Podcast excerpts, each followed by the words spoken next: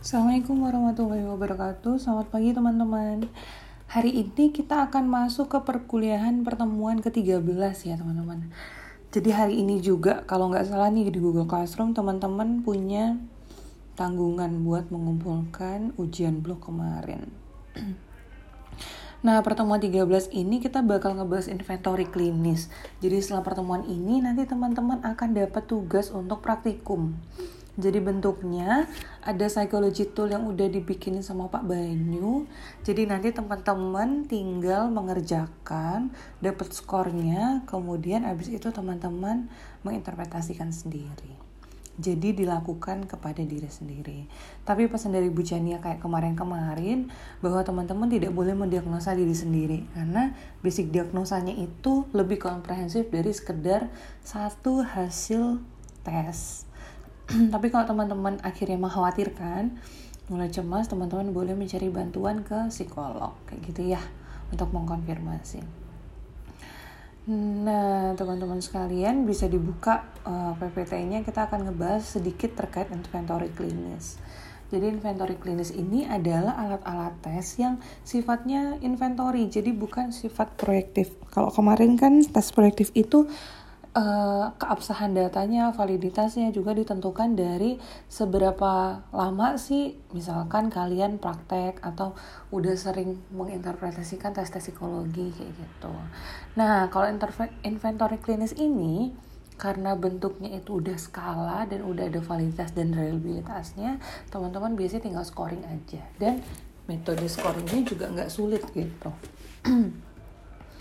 Nah, inventory klinis itu apa sih sebenarnya? Inventory klinis adalah instrumen assessment yang mengungkapkan aspek klinis seperti permasalahan psikologis, aspek kepribadian normal, sampai ke aspek kepribadian patologis.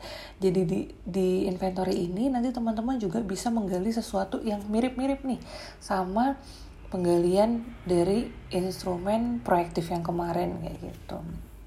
Jadi nanti bisa tahu kepribadian normal sampai patologi sama masalah-masalah psikologis yang dialami sama individu. Dapat digunakan sebagai instrumen screening ataupun penegakan diagnosis. Biasanya digunakan oleh psikolog ataupun psikiater.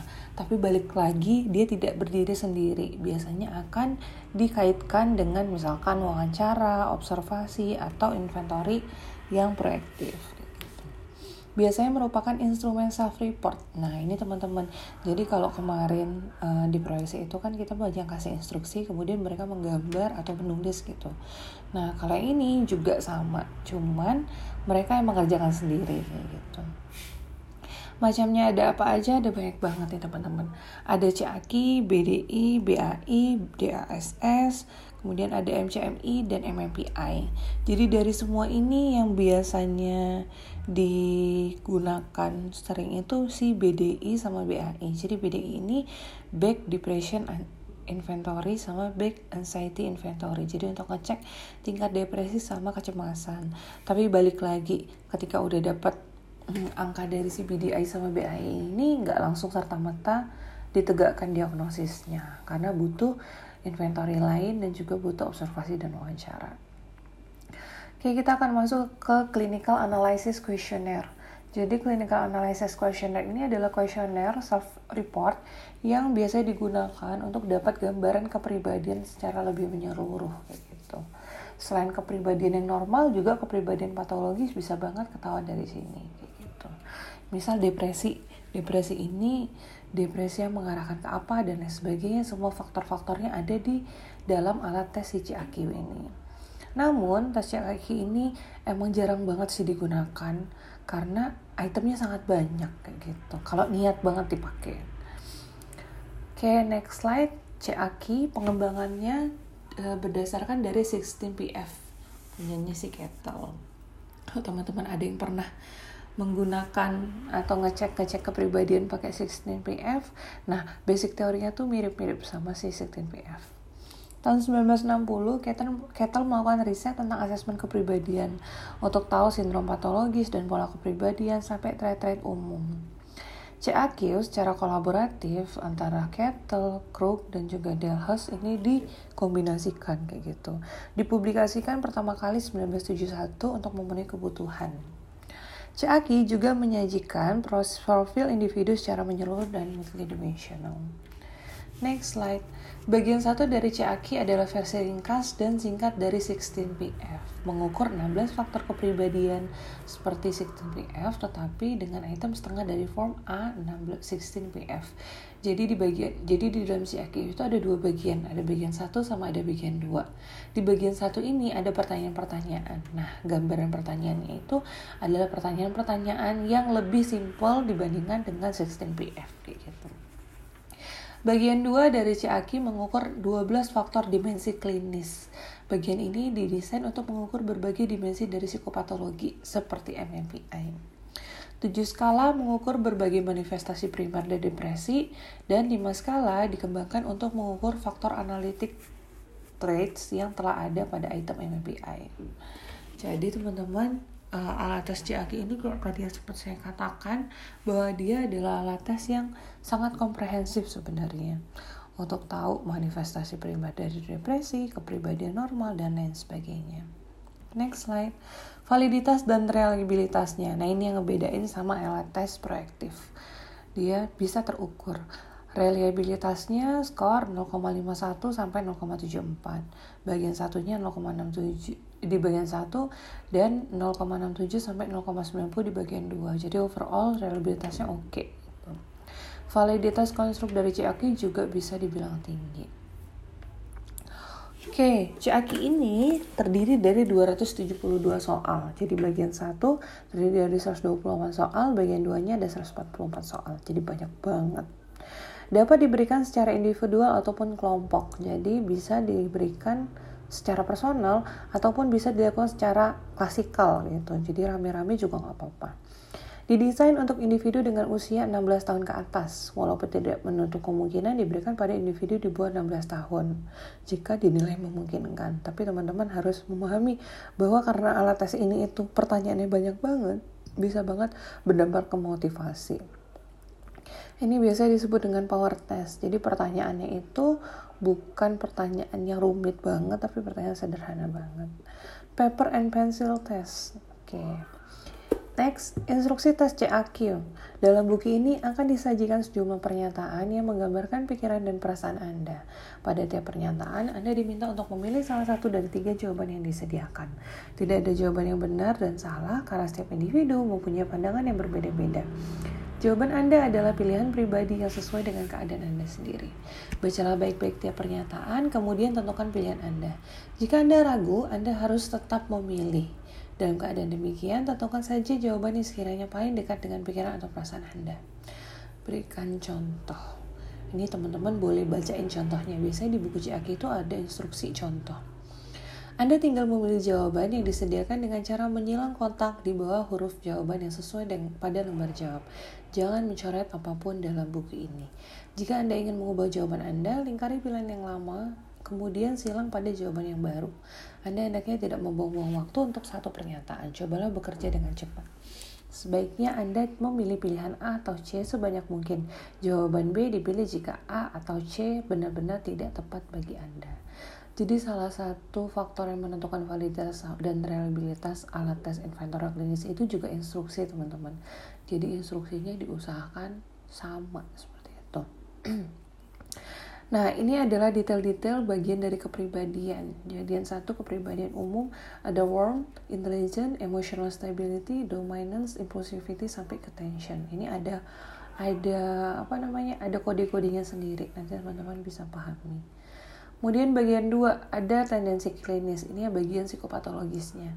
Ada hipokondriasis, suicidal depression, agitasi, depresi, low energy depression, rasa bersalah, kebosanan, paranoia, psychopathic deviation, skizofrenia, psikastenia, sampai ke psychological inadequation. Jadi skala bagian 2 ini tidak dapat dilepaskan dari bagian satu. Sebenarnya keduanya itu sangat berkaitan gitu.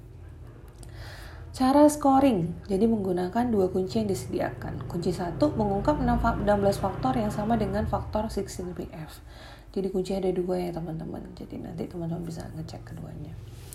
Skor mentah yang didapat diubah ke skor tabel dengan norma CAQ. Jadi ketika sudah dapat skornya, nanti skornya diganti atau dikonversikan ke skor tabel pakai norma CCAQ gitu. Stand score dikategorisasikan sebagai berikut. 1, sampai 3 rendah 4, sampai 7 sedang 8 sampai 10 tinggi.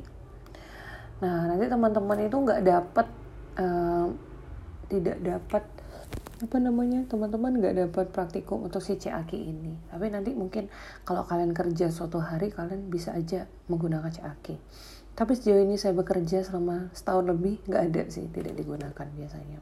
Tapi teman-teman perlu tahu kemudian next nah ini alat tes yang umum banget digunakan ada namanya BDI sama BAI next slide back inventory Back Depression Inventory merupakan inventory self-report yang terdiri dari 21 item untuk mengukur tingkat keparahan depresi seseorang. Jadi kenapa dia sering digunakan? Salah satunya juga karena dia itemnya cuma sedikit, jadi lebih mudah. Tapi tidak berarti teman-teman bisa mendiagnosa cuma dengan alat ini doang kayak gitu.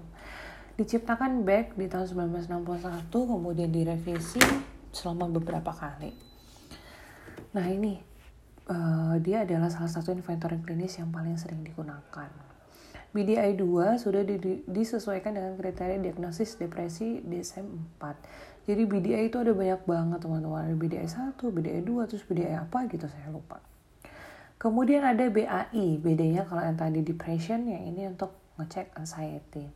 Jadi sama isinya ada 21 item. Oke, alat yang fokus pada aspek fisik dari kecemasan, maka biasanya disandingkan dengan PSWQ, Pain State Worry Questionnaire yang mungkin aspek kognitif dari kecemasan. Nah, di praktikum teman-teman nanti teman-teman disuruh mengisi si PSWQ ini. Cenderung tidak terkontaminasi oleh konten depresi sehingga baik untuk mengukur kecemasan secara murni. Jadi alat tesnya bisa membedakan antara kecemasan dan depresi. Oke, okay, next slide. Ini validitasnya, reliabilitasnya bisa dicek ya. BAI, PSVQ juga ada di sini. Jadi, secara validitas dan reliabilitas alat tes ini udah baik. Administrasinya, bacakan petunjuk penyisian sesuai dengan yang tertera di lembar kerja. Pastikan nggak ada yang terlewatkan. Jadi di situ udah ada uh, administrasinya, udah ada instruksinya jelas banget.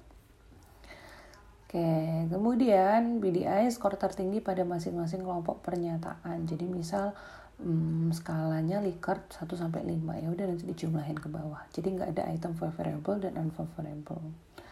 BAI mengukur skor yang ditandai. Nanti ada skor-skor yang ditandai.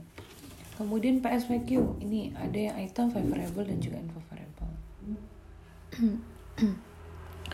Interpretasinya 0 sampai 13 depresi minimal sampai lain-lain. Ini untuk BDI, terus kalau yang kanan untuk BAI. Jadi kecemasan rendah sedang tinggi. Ada PSVQ juga. Kalau skornya 60 sampai 68 ada indikasi general anxiety disorder.